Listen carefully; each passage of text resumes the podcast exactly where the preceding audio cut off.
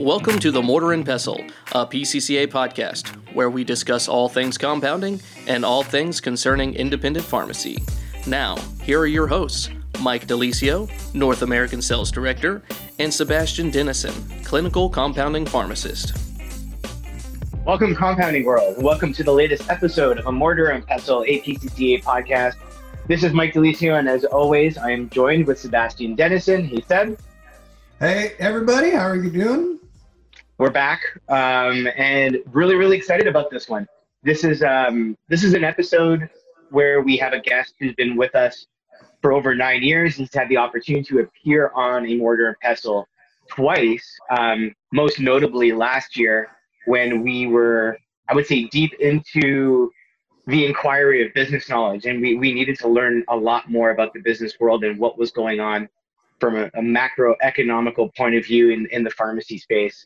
And we were we were very privileged to sit down with Bryan Prescott. And Bryan, um, welcome back. I, I, I, feel like we're, we're going to probably give you a small introduction, but having you back on, providing additional business context to this podcast is always an amazing thing. But welcome back.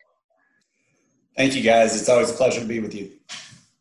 Um, most notably, Bryan, thinking about the, the reasons why you appeared last year and, and really talking about things that were relevant to business owners and most notably pharmacy business owners. And we were talking about loans and how to access capital um, in, a time where there was a lot of fear, there was a lot of anxiety. Um, and you're you're really a guiding light to help out a lot of our, our members, a lot of the, the listeners of this podcast to learn a lot more in terms of how to access that capital and, and how to access loans and, and what was really on the table from a, a government point of view. I, I think today is going to be a really great opportunity to, to go back to what you do, um, a lot of your work history as well, and, and your relevance at our CPMS team and, and giving our listeners a bit better guidance in terms of what is CPMS and, and your primary role within that department and, and what it truly means as a business coach.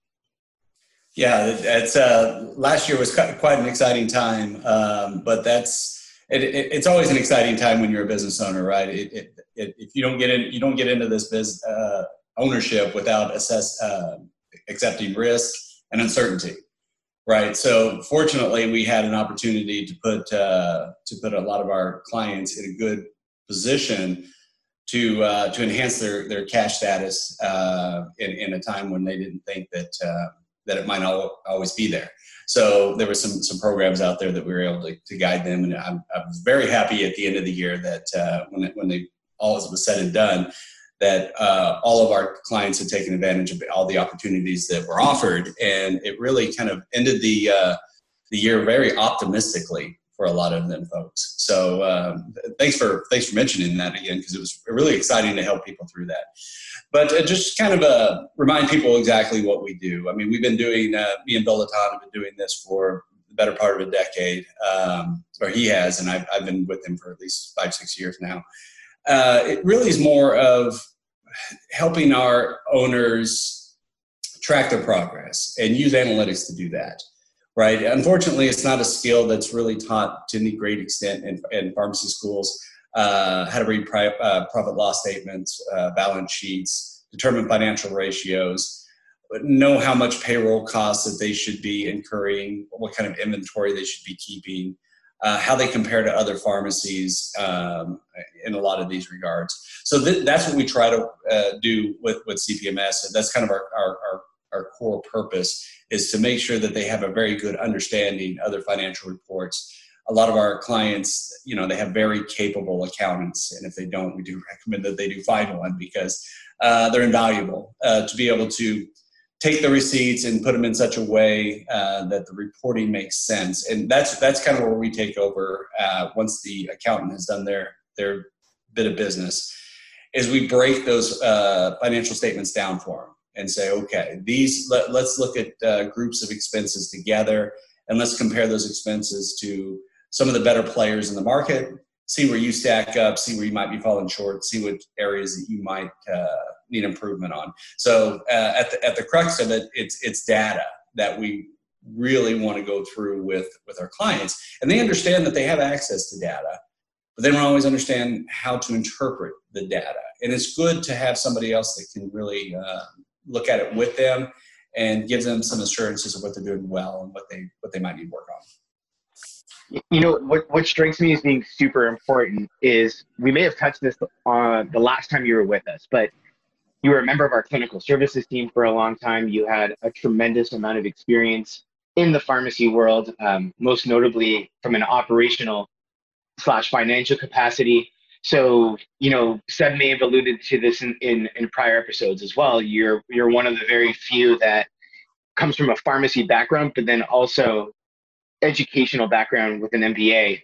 Um, so you possess a tremendous amount of knowledge when it comes from the creation of looking at opportunities, the establishment of forging a business plan and the implementation of a business plan to to seek out you know potential financial financial benefit so as a coach you you obviously have a tremendous amount of knowledge not only from your personal experience but almost this slash consultant and the ability to work with a lot of data to your point you know you said a lot of it is focused around data but you're working with tons and tons of pharmacies so you see all ends of the spectrum. You see businesses that are extremely profitable, that are operationally sound.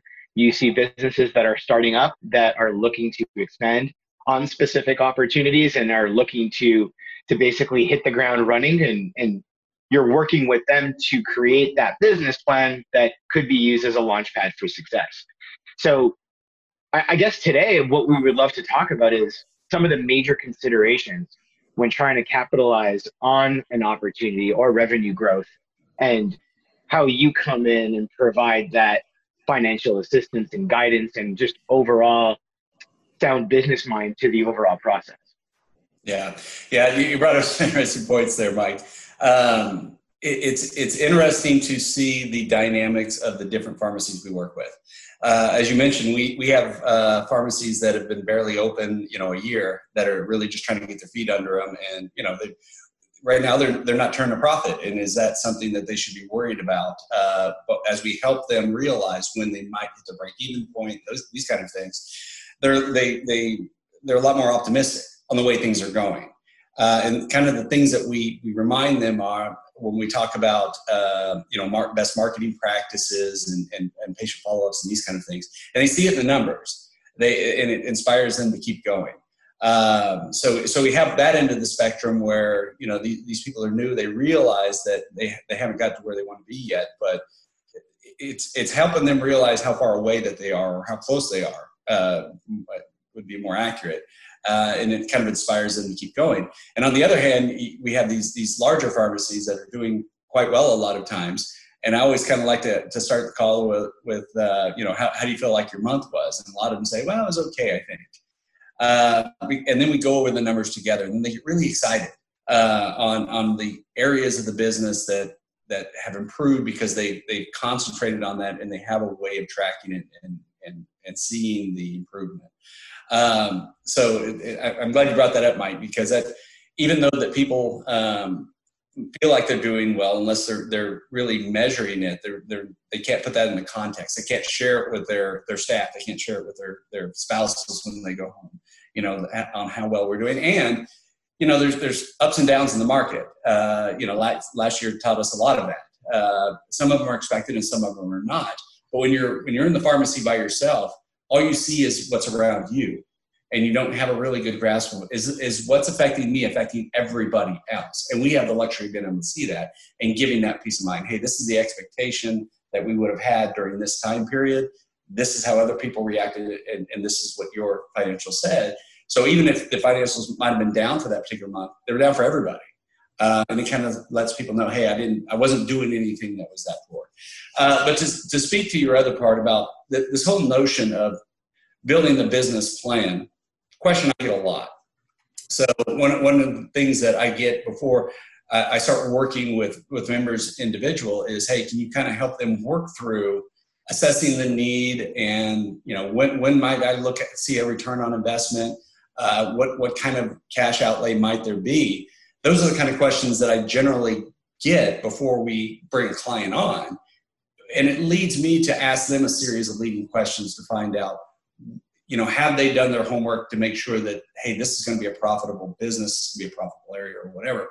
So for us, it always kind of starts with that market research. I, I, I ask those probing questions. Uh, you know, for somebody who's brand new, have you, have you assessed the need? And just because I, I say this is for new pharmacies, this should be something you're doing with established pharmacies, right? Because assessing the need changes. New practitioners enter the market. Are you tracking that kind of thing? Um, so, but speaking in, in respect to those new people, when I say have you assessed the need, have you actually gone out and spoken to those doctors even before you even open your business? Do you have their buy-in? Because you know you want to hit the ground running with at least you know two or three or more key prescribers that's going to send you that new uh, amount of that new flux of business. And then you can grow organically beyond that through patient referrals through uh, you know colleague interactions and that kind of thing. So my, my question generally is uh, on the market research because this is going to be part of the business plan. This is all the stuff that we're going to write in.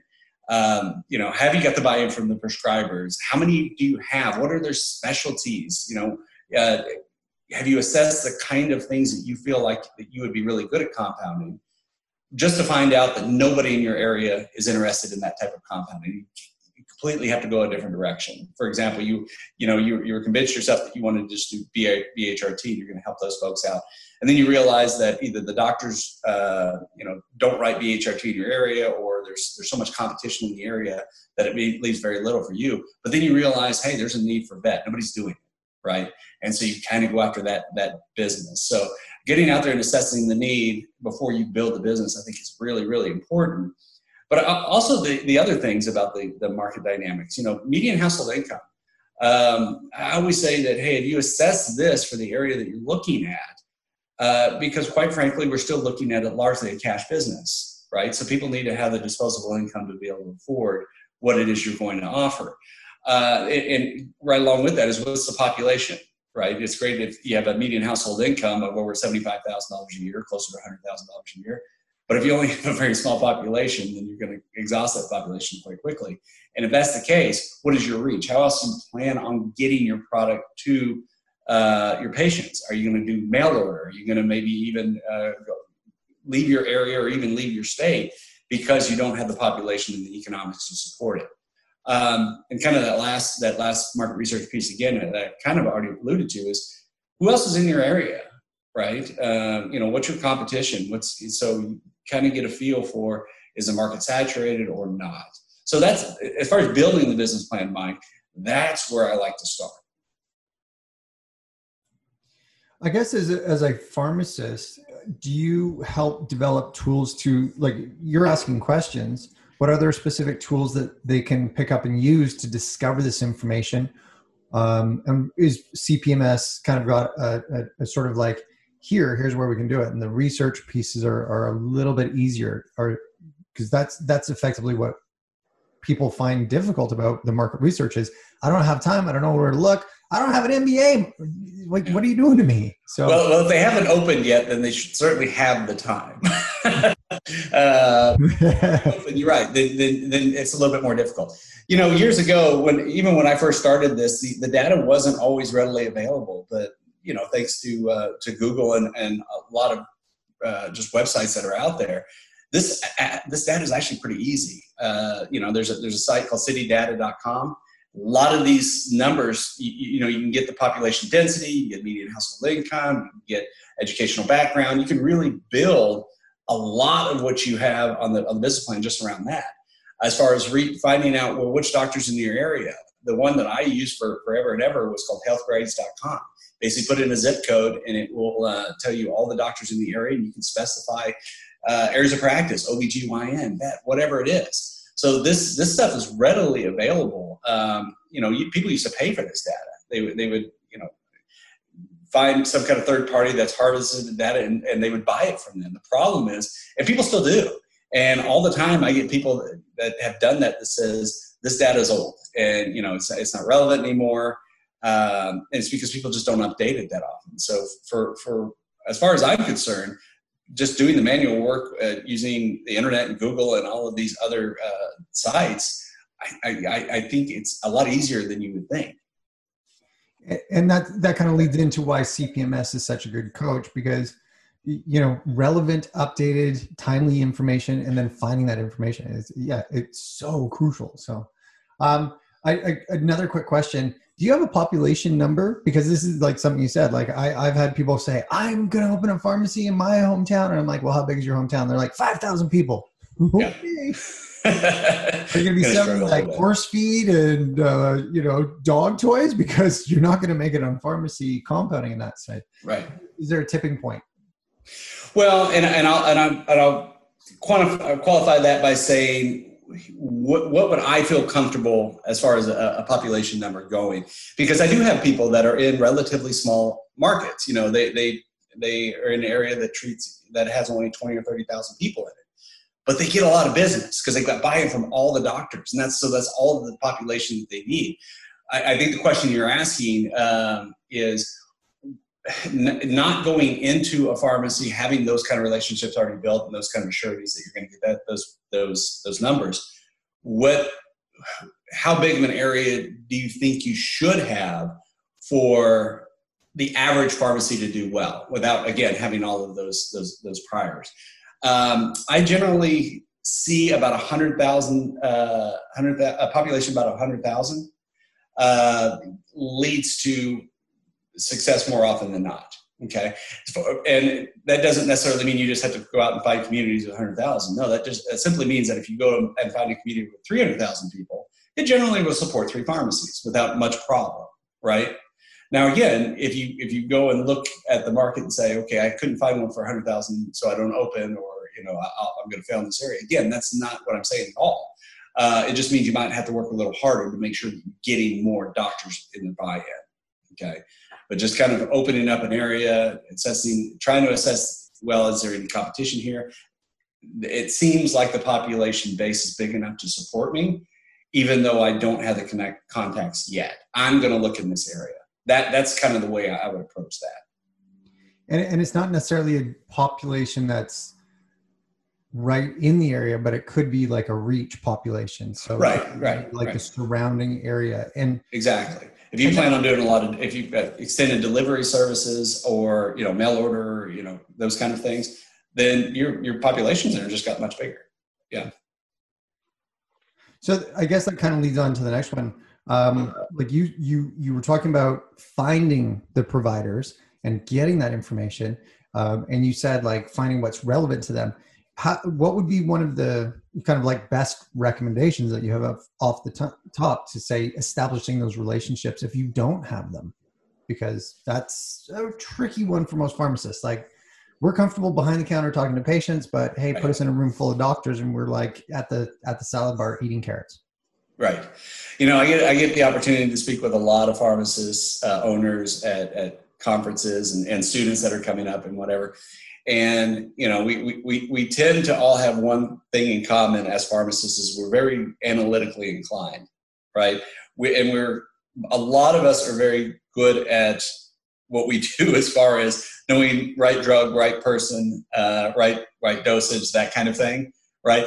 And these are very concrete ideals, right? It, it's you know, it, there's not a whole lot of black and white here so whenever you start to, to question these people about hey you know let's talk about marketing eh, marketing is anything but that right? Yeah, marketing and you know Mike De Lisio could certainly uh, you know uh, uh, agree with this and with his background in sales. Um, there's gonna there's a high failure rate with with marketing and that's okay right? Um, it, it's it's having that mentality to go out there and and promote your your your products your services and whatnot in the face of failure because not everybody's going to buy in, right? But the, the people that do can be some of your better prescribers. So unfortunately, what, what I found, and I, and I, and I always hate to, to mention this with a very broad brush, is pharmacists inherently aren't great at this. I would say most pharmacists are inherently not great at this. Okay, there are exceptions. There's there's some pharmacies that are pharmacists exceptionally good about going out and talking to doctors and, and selling the relationship and that kind of thing. In addition to be very therapeutically inclined, uh, but you know when you look at most pharmacists, it's something they struggle with. So I always say, hey when you're doing compounding, it's not like retail. You can't just build it, turn on the lights, open the door, and hopefully people start stampeding in pharmacy. It's not going to happen, right? In the retail world, it might if the demand is such that they just don't have enough pharmacies. And you know you're going to get casual foot traffic and hey there's a pharmacy let's stop in. It's close to my house close to my place of business. It's not how compounding generally works. It's a referral business. You have to go out there and ask somebody to send you patients versus patients just inherently knowing to go to you. So i always try to assess what is the level of comfort you have in going out there and you know shaking hands and getting past gatekeepers and making cold calls um, because if and what is your sense if eight out of ten of them say we're not interested go away right? Um, a, a, salesperson will say hey i got a 20 i got two new patients and the pharmacist will say i failed eight times. It's really a glasses half full glasses half empty kind of mentality. And if that's not how you're built where you can manage that and you feel like I, am just not a marketer you have to find somebody who is right? Um, you know and, again, I, I firmly believe that people that get it, entrepreneurs that open their own business, they're very passionate about what they do, and, and passion can can spill over into sales. Um, so I honestly think that nobody can sell it like you can. Uh, whenever you, but that means you have to have the opportunity for somebody to listen. So pharmacists are really good once people will listen to them, but it's getting past that first level of who do, how do I get in touch with those those key members? And what is my success ratio doing that? If you if you, that is what your rate limiting step is, you need to bring in somebody to help you. And marketers and, and salespeople are really good about doing that. They just have the mentality for it. So, Bryan, let's talk about some of those intangibles because you can look at data all day. You can have a very good analytical mind. You can have a very sound business plan, know where there's a market opportunity. So, from your experience, what have some of the better entrepreneurs that are clients of yours, you know, what are some of the traits that make them stand apart? You mentioned hiring or acquiring talent and and knowing what to do in a specific area that they don't deem themselves as being an expert. I, I think it, it's not creating a stereotype, and I don't mean to come across that way, but most individuals that went to pharmacy school didn't really focus on marketing. Um, if they didn't do their MBA, they they really don't have a good sense of. They might be smart enough to identify an opportunity to know how to to attack it, but let's be honest, no one's necessarily trained in the art of creating creative content, um, right? Being face to face, being an amazing salesperson, or or truly navigating those conversations. So what are what are some of those traits that a good entrepreneur in the pharmacy world would do to look outside of their own bubble and say look I, this is where i need help this is where i need you know boots on the ground to, to make this plan an actual reality mm-hmm. So you know, we mentioned just just the one part of that, which is actually going out and, and, touching the prescriber and making sure that you got the right person in the right seat to be able to do that, right? But it goes so far beyond that. And I had the pleasure of working with just a lot of really bright minds that are clients, um, and they're they're all great therapeutic minds. And but and you say what what makes one necessarily stand apart from another? I, I really think it's the the, the pharmacist that understands what their limitations are and just to say, you know what, I am good at doing the patient consults and I am good at coming up with ideas. I'm just not good at selling them. So the, the, the pharmacies that do really well are going to invest in the right people. And when I say invest, that does mean money. I mean, you do have to pay the, the, these people to do that. And I'm not saying you necessarily have to hire a full time marketer. Some do. When I say marketer, that's kind of the brains behind the sales effort. Uh, that's not necessarily the person going out and shaking hands and making the contacts. It's the person that's in charge of, hey, do we have the the the right branding in place? Uh, are we doing the right uh, enough digital marketing? Are we doing? How's our social media? Uh, how's our website? Um, you know, what kind of um, you know dis- uh, flyer distributions are we going to do? What kind of community projects are we going to do? That's a lot for a pharmacist to to try to keep up with right? And do all the therapeutics and come up with the formulations and make sure that the right drug is the right patient all the time. And what I what I find the, the, the most successful pharmacies have hired the right people to do those for them, taking that part off their plate. Now, there's a lot of ways you can go about doing this. You can go about and hire a full time internal person, right? Maybe a college grad or whatever that has a marketing background. Uh, hopefully, they're also good in sales, so maybe they can out, go out and do the sales part of what you're what you're offering. Or you might have to actually find somebody else that does that, but because you might find somebody who's really good at creating content, just not really good at, about going out and shaking hands. So knowing what you're getting when you hire these people, I think is important. So a lot of I've had people hire them right out of college and a lot of these people really do a phenomenal job of creating content. And if you bring them in house, you're paying them generally a full time salary, right? It can be quite expensive. So that's that's one option. Um, and hopefully you find the right person the first time. It doesn't always happen, but hopefully you do.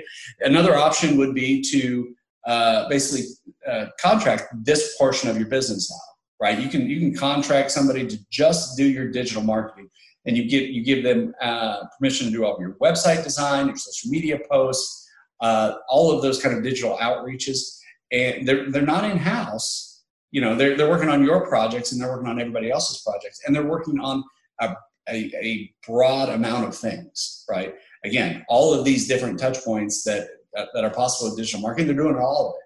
So you're kind of buying a one-stop shop, but you're not hiring them internally that's going to be less expensive. It's going to be expensive, but less so than hiring a fifty, sixty thousand dollar employee a year, and then you're getting the benefit of one employee's ideas. Whereas if you go to an agency, you might pay them twenty five or thirty thousand dollars for that, which is again a big number. But you know what?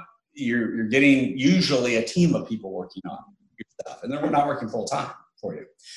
Or you might be able to just a la carte this. And I do have one, one client in particular this exceptionally well. You, you can go to some of these uh, marketing uh, websites and hire somebody to do a specific task. I just want them to do my website design. You pay them a couple thousand dollars, right? I just need them to be in charge of my blog and you pay them a certain amount, right? That's on your website. I just need them to manage my um, social media posts that are going to go out two to three times a week, and they're just paying them for that, right? That's much less expensive, but you're only getting a piece. But I have a person that actually likes that because he he tries to find somebody who has an expertise in all of these different things, and you and a lot of these uh, the, these sites are, are just available. And uh, Fiverr, I, am trying to think of some of the ones that are out mm-hmm. there. That's one that comes to mind um, that are out there, and you can just get them to do specific tasks. I got some people that are doing uh, where they're they're taping video segments. So they just hired somebody to come in and take video segments, and they're going to use those for their social media and their website and all of this. So, um, but under the saying all of that, uh, kind of go, going back to your original question, Mike. Um, the the pharmacies that do the best, especially uh, you know in in times when doctors might not be as available, and you have to concentrate your effort, efforts otherwise, maybe more patient centric patient uh, focus on, on your marketing message, these pharmacies have done exceptionally well in, in the face of even uncertain economic conditions. So there was there was one thing that completely um, my, my brain started drifting away as you were speaking, not because I, I was ready to ask my next question, but something that I also wanted to bring as a consideration. And by the way, um, you mentioned a website called Fiverr, www F I V R R. Um, Fiverr is amazing for trying to find freelance creative creative specialists, and you it, basically they they do absolutely everything. It's an amazing website to be connected with an expert anywhere in the world, and relatively low cost. I think that's probably the right. biggest thing that Fiverr truly focuses on is that if you need something specific, a la carte, they do they do amazing work, whether it's creating logos or branding, or it could be absolutely anything in a marketing or creative space. Fiverr does a great job, and obviously we have no uh, tie or alliance to Fiverr right. whatsoever. They're yeah, much any, larger. Any of these websites you hear, we don't have any affiliation with. No, but it's a, it's a great leave behind and a great nugget for our listeners is that if you don't know where to start and you are looking for an expert in one specific domain, definitely use something like Fiverr. It's a great starting point. Um, but where my brain was going in in, in your answer was thinking about also hiring somebody, and, and I don't want to create that statement or make that statement with the illusion that this is all you need to do. You bring on the talent, you, you acquire that perfect person, you you throw a whack ton of money at it, and the problem's going to go away, and it's great. You also mentioned the ability to be face to face, and um, and then I also think of the pharmacist as an entrepreneur focusing on formulations and therapeutics, etc. The, the biggest gap that I I also see, and maybe you can dig down on this a bit more, is the fact that you need to be integrated as an owner and as an entrepreneur and, and as a pharmacist in the creation of your messaging that will be delivered in a face-to-face manner. So despite having amazing websites, an amazing social media presence, great digital content or or tangible content if some of the messaging is not focused on some of the main formulations or benefits regardless of the disease state then you're you're probably missing the mark and i don't this is my point of view and i'm going to ask you to comment on it so what is the synergy behind everything behind the scenes that needs to happen to make sure that people are doing the right things getting the right experts creating the right plans, etc.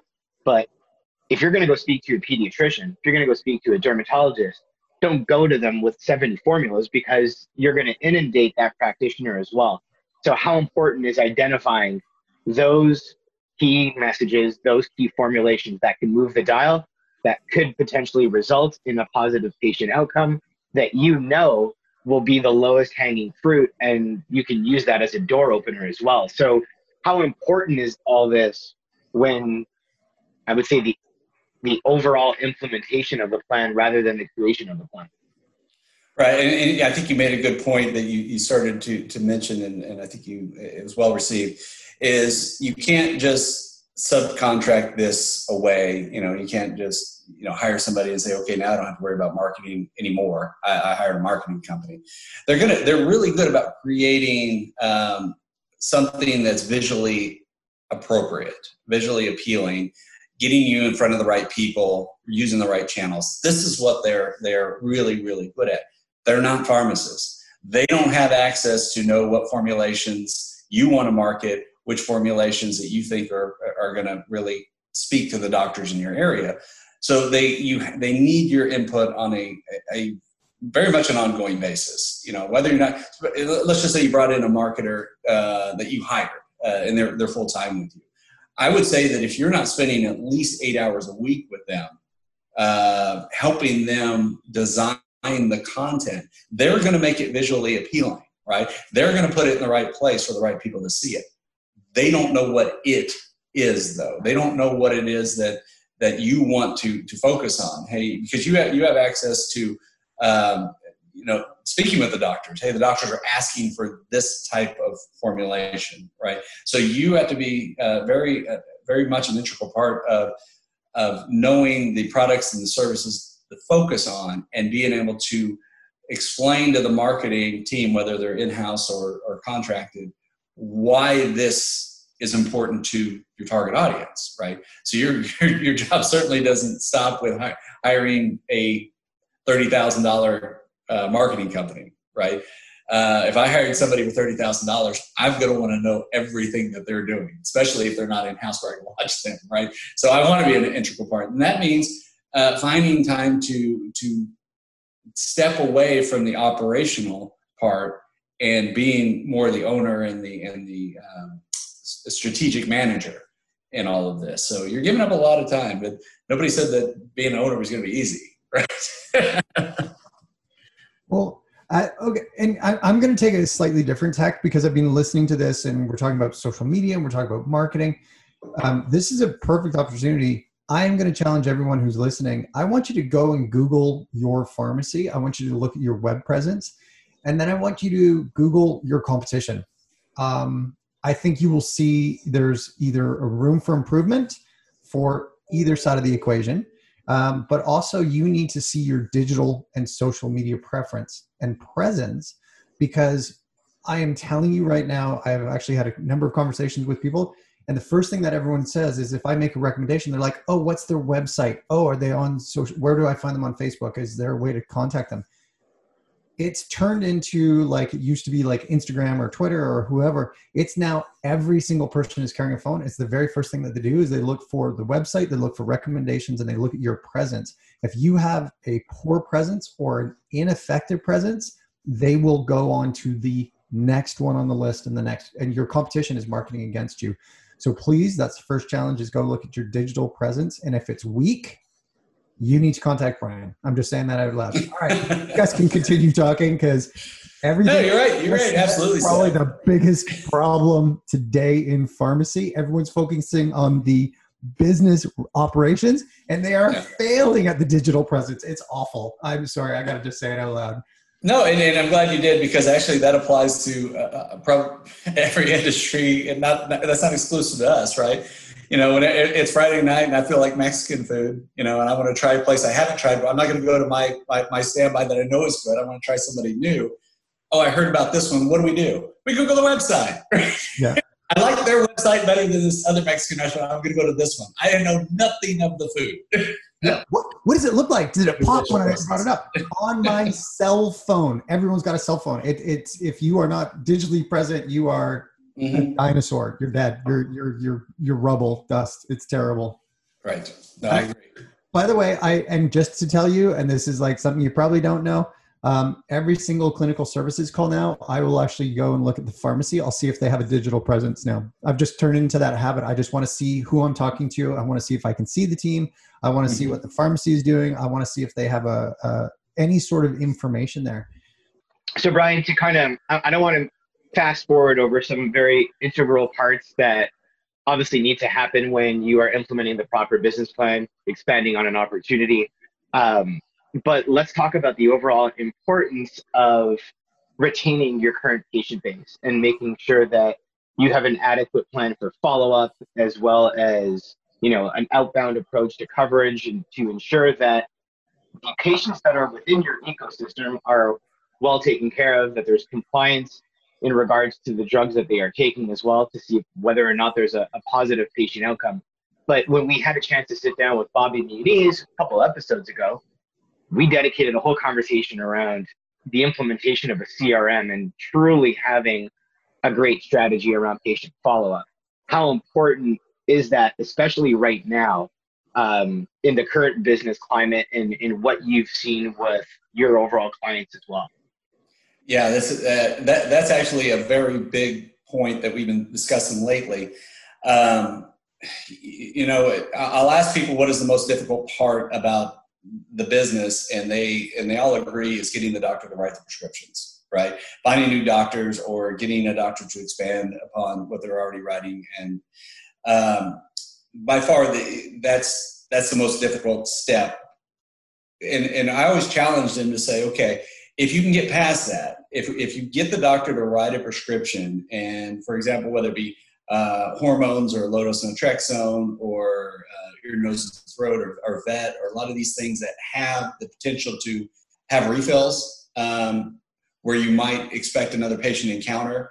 Um, how are you following up with that patient? Because you, you did the hard part. You got the doctor to write the script.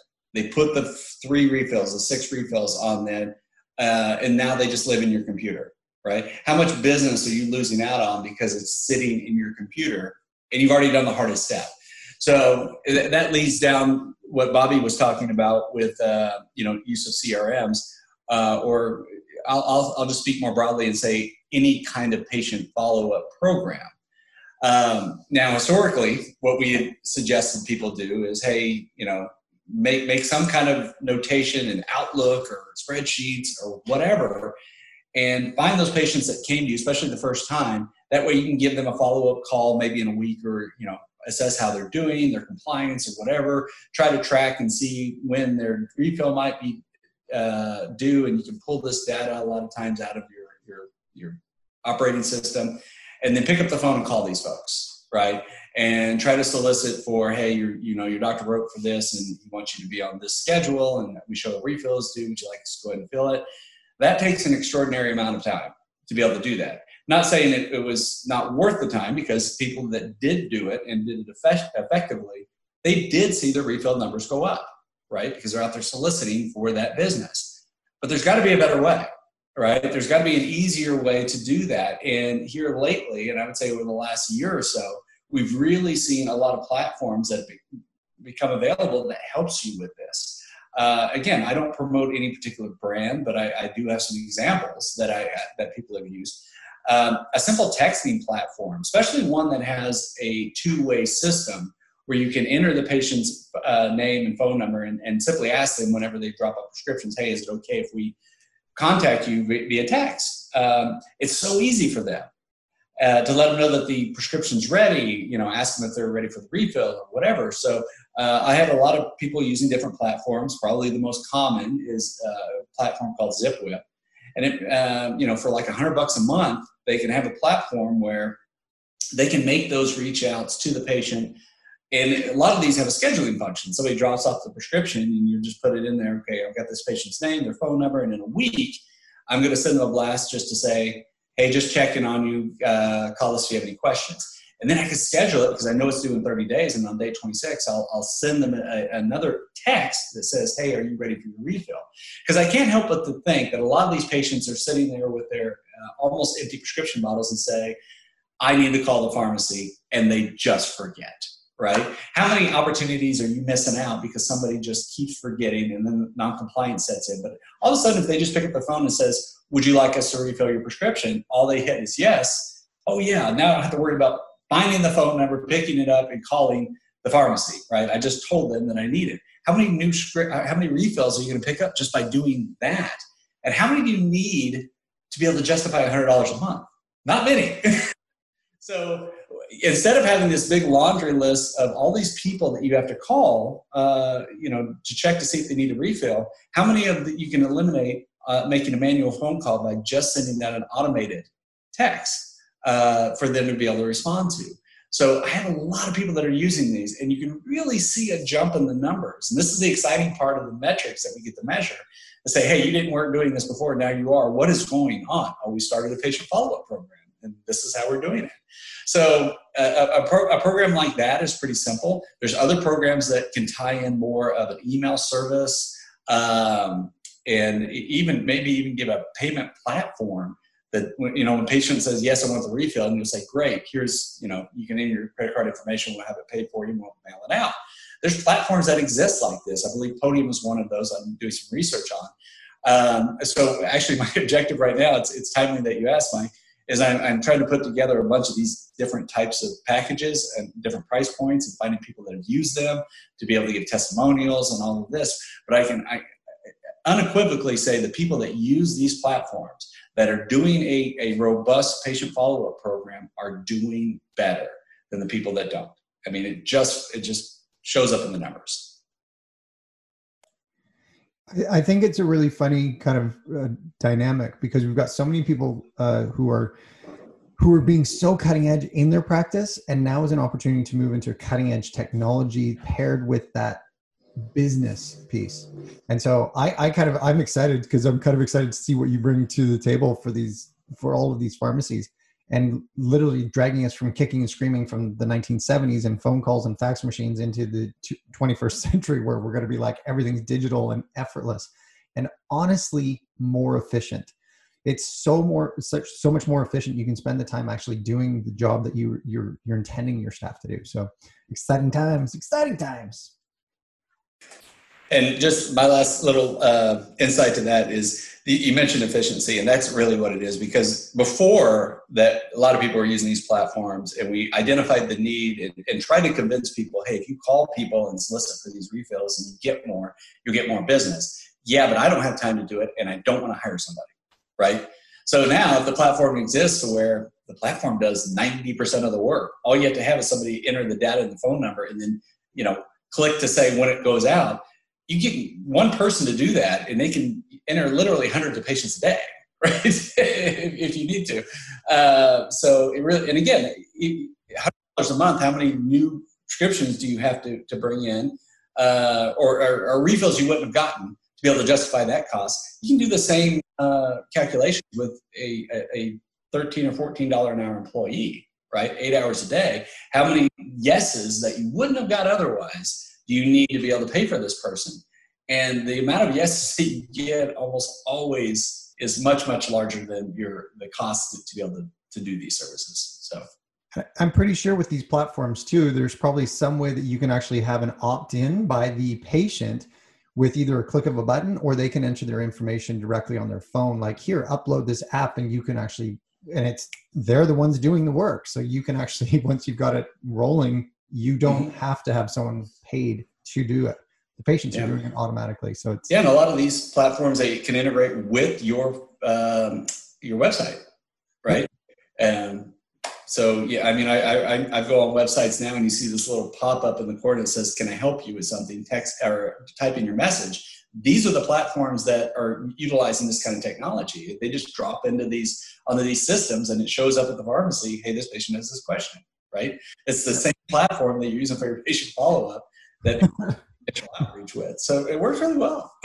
and, and it's it's it, as we've already mentioned it's becoming the norm and the standard and everyone like from grandparents to to to pediatrics are all walking around with phones so might as well yeah. might as well get with the times yep um, I, i'm sure that there's a lot more we could continue talking about um, and i just w- want to make sure that we're covering everything that you want to talk about bryan is there is there any final closing comments that you have for our listeners today yeah, I mean, I, I kind of mentioned at the onset what it, what our core objective is to make sure that everybody has this fundamental understanding of financial analysis or whatever. And our, department has re- worked really hard uh, with with our new member engagement to be able to put out some webinars that cover a lot of this stuff.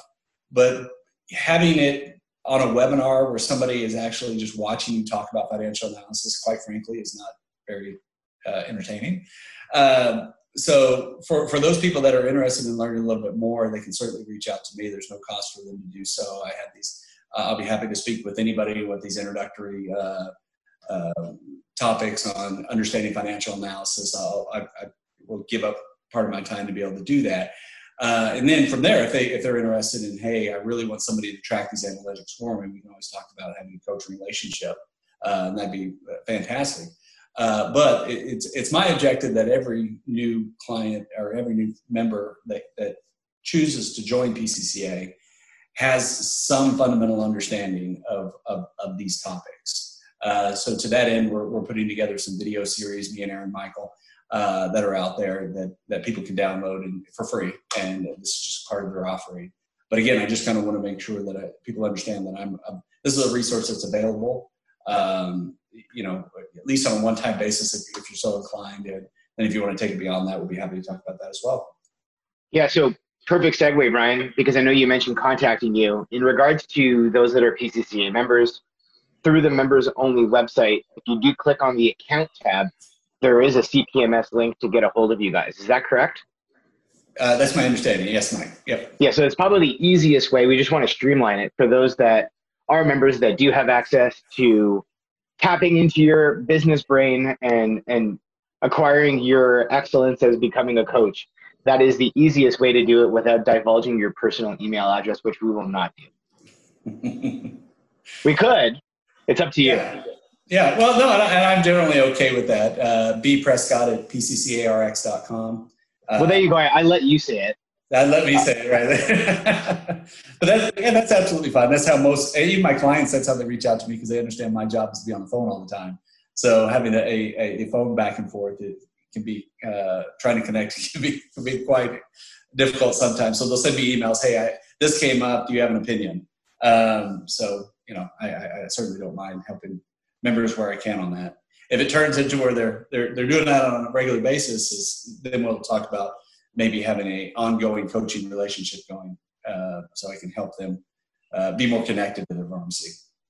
I, I think the um, what strikes me as being so interesting about this episode specifically is like we're condensing everything within 40 to 45 minutes. There's years upon years of curriculum from an educational perspective that is dedicated to so much of these topics. And, and really what this is, is designed around finding the appropriate assistance and guidance and, and seeking out someone of your level to to to add that further guidance to individuals that need that help because being an expert is extremely difficult. So we, we want to do it justice by giving people guidance and a foundational building block in terms of what to do next. But the reality is seek the help, um, seek the guidance of those that that have the expertise in this domain and and ensure that you're implementing a very sound plan with the desired outcomes that can make an impact i think both patient wise and financially. So i don't know if that encapsulates everything that you were trying to say as well but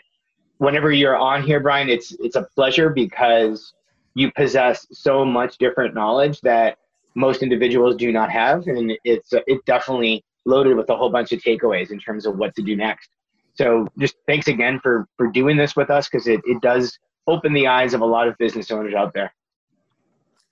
My pleasure, guys.